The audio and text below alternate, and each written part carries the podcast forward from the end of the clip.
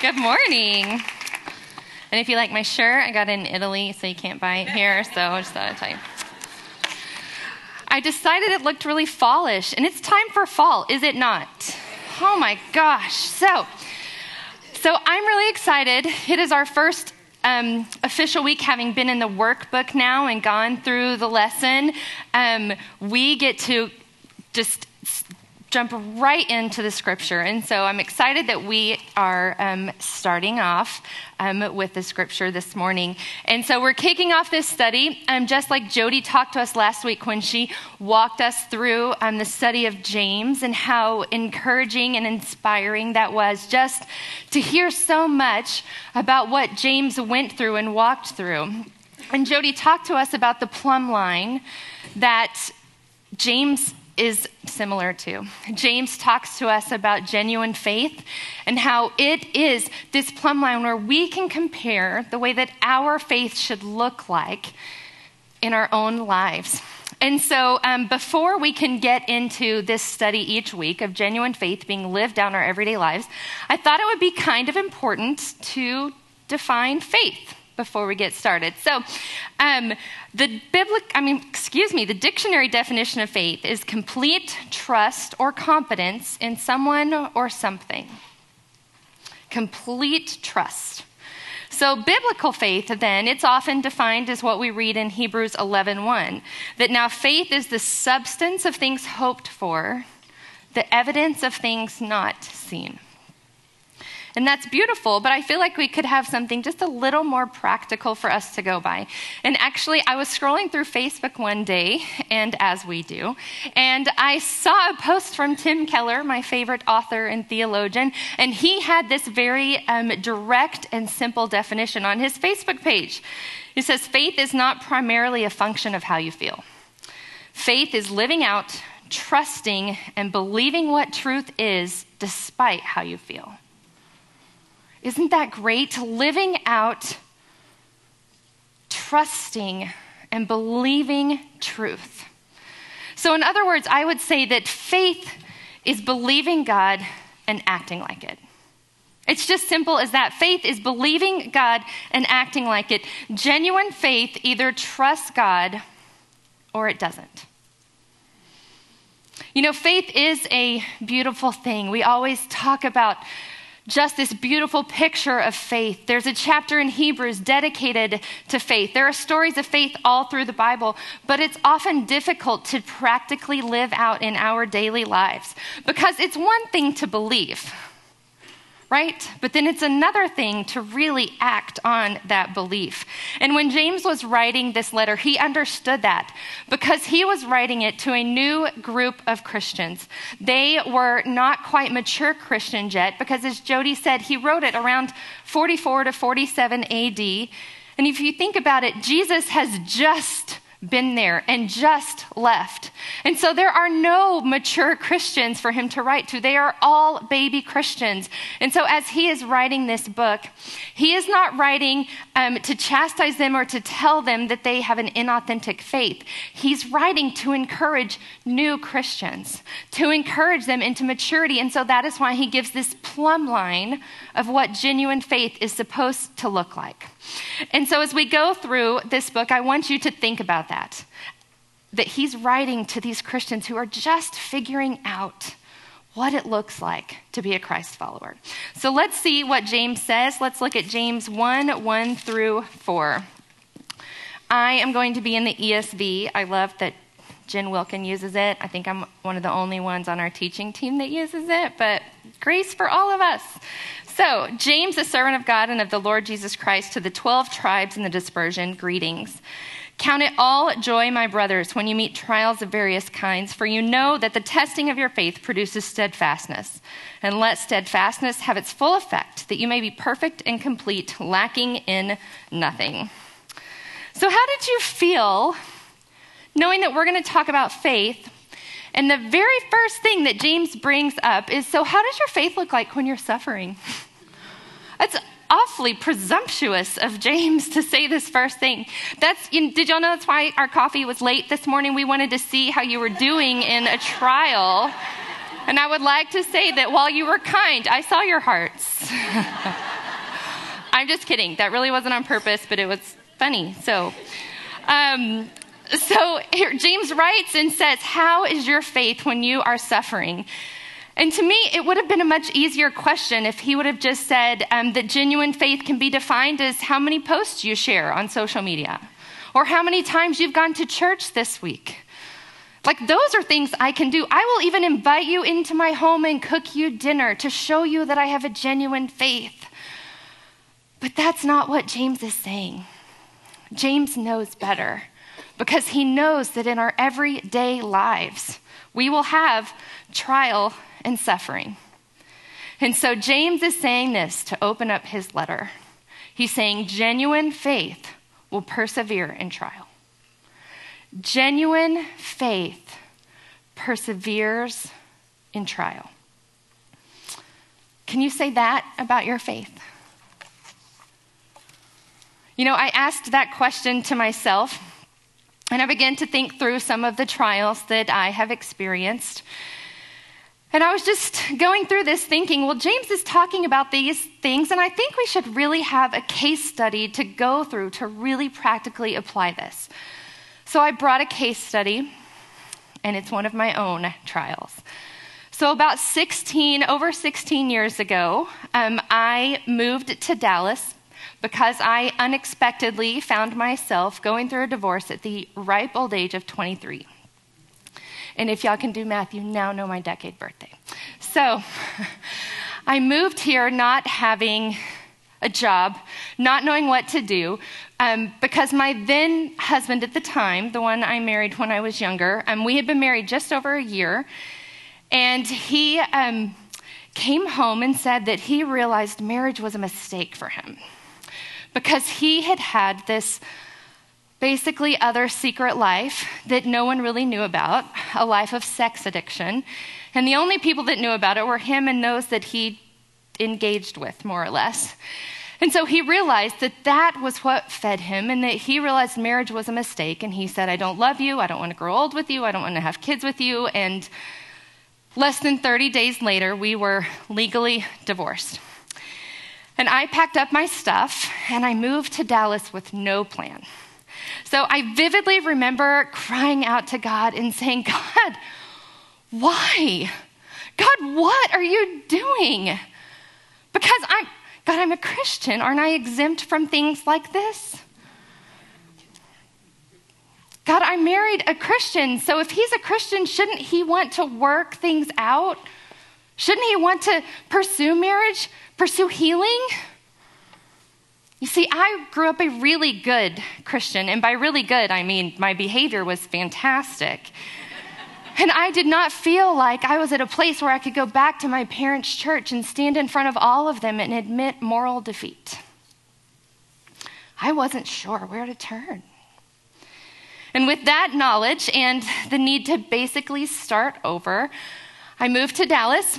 I changed my name back to my maiden name, and I was ready to start over. And so I started the process. I found a place to live. I started doing job interviews. And everything kind of came to a head. I began to realize the extent of my trial when I was sitting in an interview, and at the end of the interview, the man who was interviewing, he put two pieces of paper in front of me, and he said, So, which name would you like to go by?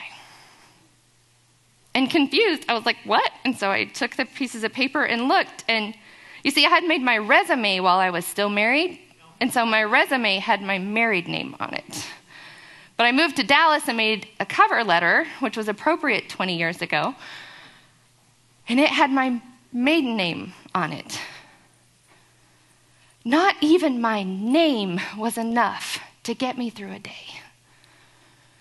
Everything that I had relied on for comfort, for getting through the day, was gone. All I had left was God. All I had left was my faith in him, and I wasn't even sure my faith was genuine, let alone enough to persevere. Have you ever felt that way? Where the things that are so close to you have been removed from your life. Maybe it was that job that you had worked at for 20 years and then they sold to another company. Maybe you said the words, At least I have my health, or I thought so. I'm sure this room is full of stories of loved ones who were everything to us that we lost. Or have you ever just had to give up your name? We all have these stories, and we wonder if we have enough to get through them. And here's James writing this letter.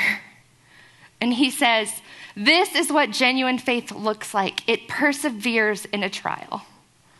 And so the first thing I want to do is laugh at him and go, Really? And he says, Yeah. And he gives us these three ways that we can persevere. And so those are the three things I'm going to go with go through with you today. The three ways that your genuine faith perseveres in a trial. They're simple. It's to count, to ask, and to stand to count, to ask, and to stand. And so I'm going to take you on a journey, and we're going to walk through my story. there will be lots of things not to do.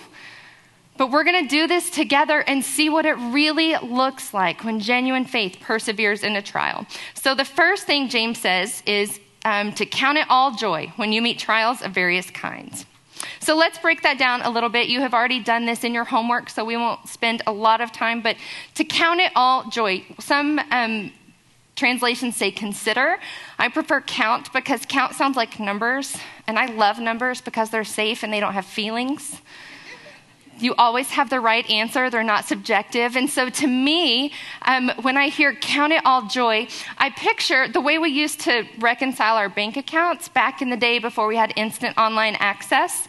Some of you are nodding your head. If you have never done that, maybe you took a freshman accounting class when you learn debits and credits. But what I picture for debits and credits, I picture this check register. And you see over on the right, um, the balance is going, and you see the debits and credits. Now, my checkbook always had a lot more debits than credits.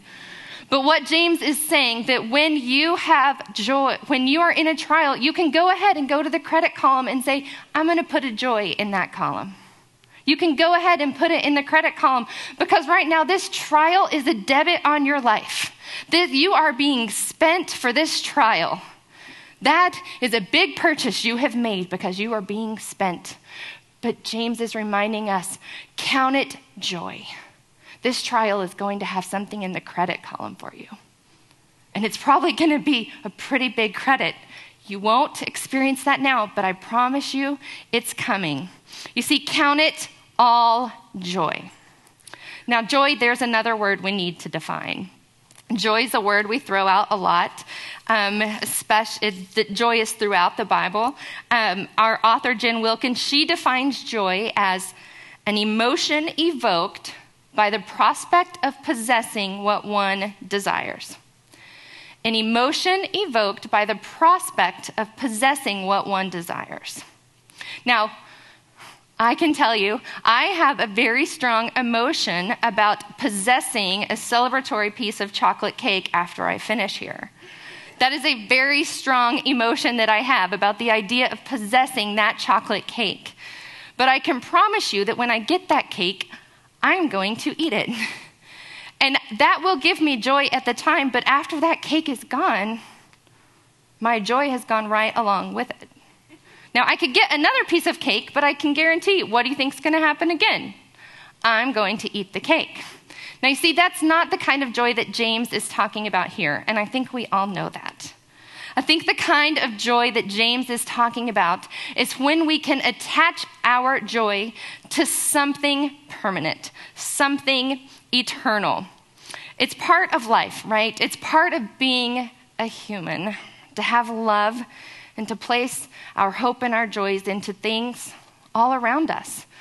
To place our joy into having an incredible job that pays well, to place joy in financial security or in being in relationship with someone. These are all things we place our joy in, but those are circumstantial things. Those are circumstantial joys because when a trial comes along, if you think about most of the trials in your life, most likely there was something being removed from your life, or it wouldn't have hurt so bad. And then when we, we realize that that thing is being removed from our lives, we realize we attached our joy to something that's going to waste away. And when that thing wastes away, then we waste away right along with it. When I was going through my divorce, I had joy attached to having a husband, to being married. And when I lost those, my joy went right along with it. Ladies, the only thing in our lives that is not wasting away is the work that God the Father is doing. Of God the Father, through the work of His Son, Jesus Christ on the cross, and the indwelling power of the Holy Spirit, those are the things that are eternal that we can depend on. And so James is telling us that genuine faith can count a trial as joy because there's a testing coming. That testing is producing steadfastness, and that steadfastness will make us perfect and complete. Now, for me, what I, I experienced an opportunity to count things as joy one time lots of times, but in particular. So my mom calls me, and being the wise, mature Christian she is, she said, Amy, I just know that God is going to use this. Is that what I wanted to hear? I was sad. I was rejected. I was hurting. I didn't want to be the girl or have the story that God was going to use someday. I didn't want to be the one who had my rejection and my hurt splayed out for everyone to gawk at and to speculate about. And you can't tell me that you don't feel the same way. I didn't want to be that person. And so, my response to her when she said, God is going to use this, I said, I don't care. But you see, my mom, she was years ahead of me. And she knew something that I was not ready to know. She was ahead of me in maturity and steadfastness.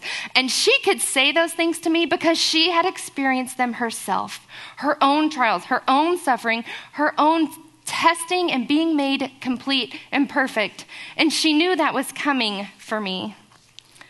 And so when I couldn't see straight enough to see what God was doing in his great and loving redemptive work, she did for me. Now, let me remind you a very important truth that God does not cause evil in order for us to somehow turn our faces to Him. God does not wish sin and evil in our world, but His power is beyond sin and evil. And His power and in His love, He can take an evil situation and redeem it back to His glory. And so my mom knew that day was coming. And I can look in the, around this room and I can see stories of trials. I can look in the faces of many of you and know with confidence the maturity and the steadfastness that God has brought to your lives. Because I've heard your stories and they have encouraged me in my own walk. And so we must look around and see is there someone who needs me to show them that joy is coming? Is there someone behind you that you can encourage when they are in a trial and can't do it on their own? Can you point someone else to the joy that will be made complete? Or if you can't decide for yourself right now, is there someone you can look to to help you understand this? Because they know what's coming. Look what James says in verses 3 and 4. He says, For you know that the testing of your faith produces steadfastness, and let steadfastness have its full effect, that you may be perfect and complete, lacking in nothing. So, see, the testing of our faith leads to steadfastness. The testing here means it's not like a test you have to pass. It's more like when gold is being refined. It's the same word, this testing, that's used in 1 Peter 1 7, when it says, um, so that the tested genuineness of your faith, the steadfastness of your faith, more precious than gold. You see, when you heat up gold in a and you're testing the genuineness of gold, everything else burns away except the gold, and you have pure gold. And so, a trial, it's saying that it is the testing of your faith. It's not God giving you a test, it's making your faith mature and complete, removing all the impurities from it. For me, those impurities looked like attaching my joy to circumstances. It looked like trusting myself more than God. And those are the things that He began to remove from my life through the trial. And then I began to experience steadfastness. But you see, the only way to get through a fire like that is to lean on one who is greater. You see, once all of those impurities had been removed for me, I learned to focus on the one who was greater than me in every aspect of my life. It wasn't just a hang on for dear life with white knuckles, although it felt that way a lot of the time. It was an active faith. What it looked like for me was waking up in the morning and saying, Lord, I don't think I can get out of bed. Can you please help me? Lord, I'm not sure that I can pick an appropriate outfit today. Can you just show me what I'm supposed to wear? Lord, I've got to get to work and I cannot cry on my way to work or I'll have a car wreck. So, can you please stop the tears long enough for me to get to work? It was taking everything in me and laying it all on the Lord because genuine faith either trusts Him or it doesn't. And so those baby steps turned into steadfastness. And then steadfastness took its course, and I began to experience maturity and completion. And so genuine faith perseveres by counting it all joy. So the second thing James, James says to ask, James says to ask. Look at James, um, look at verses 5 and 6. If any of you lacks wisdom, let him ask God, who gives generously to all without reproach, and it will be given him. But let him ask in faith with no doubting, for the one who doubts is like a wave of the sea that is driven and tossed by the wind. So, genuine faith perseveres in trial by asking for wisdom. So much, um, James loves talking about wisdom. He loves it so much that he talks about it again in chapter 3. But this faith, I mean, this type of wisdom is actually wisdom that you need for a trial. He's saying if you lack wisdom to get through this trial, you should ask God. Now, you know, this is like when your mom says, um, you should really make your bed, and what she means is, make your bed. this verb is when he says, um, let him ask for wisdom. This is actually an active imperative verb phrase. If you were here and you played trivia on Women's Night, you know that we learned the four categories of sentences. We talked about an imperative. This is a command. James is actually, he's not saying let him ask, he's saying ask for wisdom. You're going to need it. Now, why would he say right before this that you're lacking in nothing, that you will be, it says, the same word, lacking, you will be lacking in nothing if any of you lacks wisdom. Didn't he just say we would be lacking in nothing? And I think James knows that maturity and completion will not come until later. That's going to come. But the fact is, right now, you need wisdom to get through this trial right now. And so, if you are not going through a trial right now, this is the time to learn about wisdom. And if you are going through a trial right now, this is the time to learn about wisdom. James is saying, ask. But let's clarify this is not a request for knowledge, okay? The knowledge and wisdom are very different. You know, in um, I've heard a saying about knowledge and wisdom. I do not know to whom it needs to be credited to, but the saying goes that knowledge knows how to take things apart. Wisdom knows how to put them back together. You'll get that knowledge knows how to take things apart. Wisdom knows how to put them back together. Wisdom is the right use of your knowledge.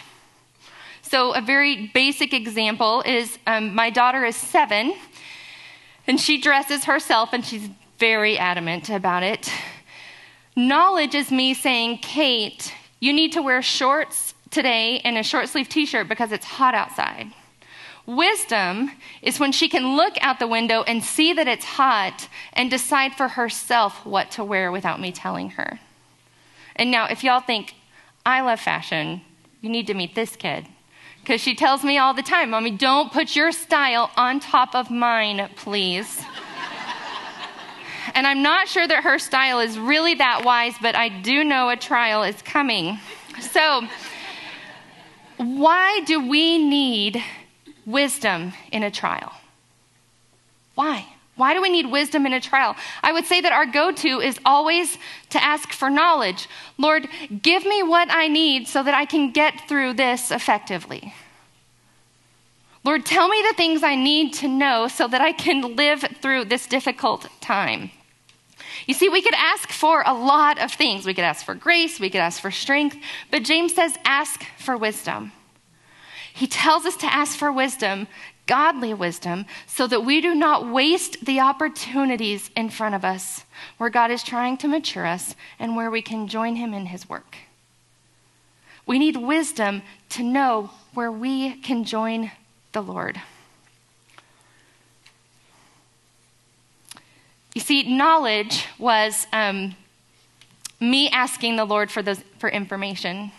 Lord, I don't know what to wear. Lord, I don't know how to get through today. Lord, give me this information to get by. Wisdom came when I was sitting across from a woman, a girl my age, talking to her about a divorce that she had just gone through. And I didn't have to ask the Lord for step by step instructions in this conversation with her. Wisdom came when I could have this conversation and love her where she was. Because of what I had experienced, I had been changed inside. I had experienced a new level of compassion and understanding that I could never have before. And so when I sat down with someone to have coffee, it wasn't a, oh my gosh, Lord, what am I going to say? It was a, I get it, and let me tell you about Jesus. Wisdom is taking knowledge and making the right decisions. Wisdom is joining God in his work. Knowledge is information, wisdom is an invitation. Knowledge was knowing that I needed grace and compassion. Wisdom was the deep felt emotion in my soul of how to love someone who needed understanding. And so, wisdom is seeking the Lord and putting utter dependence on Him, knowing that He is removing the impurities from your life, that He's slowly taking them away. And wisdom is knowing that when you ask, He will do it. He wants to give you His godly wisdom. So, do you need to ask for it? Is there a place that you need to join Him? Genuine faith perseveres in trial by asking for wisdom.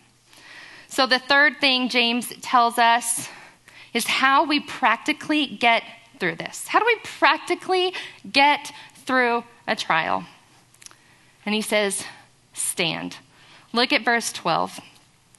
Blessed is the man who remains steadfast under trial, for when he has stood the test, he will receive the crown of life which God has promised to those who love him. Now, another translation says, Blessed is the man who perseveres. See, genuine faith perseveres. So, blessed is the one who perseveres in trial. So, perseveres, this word, the Greek word is actually hupomenia. Hupo meaning hyper, and menia meaning stand. Persevere means to hyper stand. Not just stand, but hyper stand. So when trials come to you, you hyperstand. What were you doing before the trial came? Were you reading your Bible? Were you going to church? Were you loving your neighbor? Keep doing those things. Don't stop.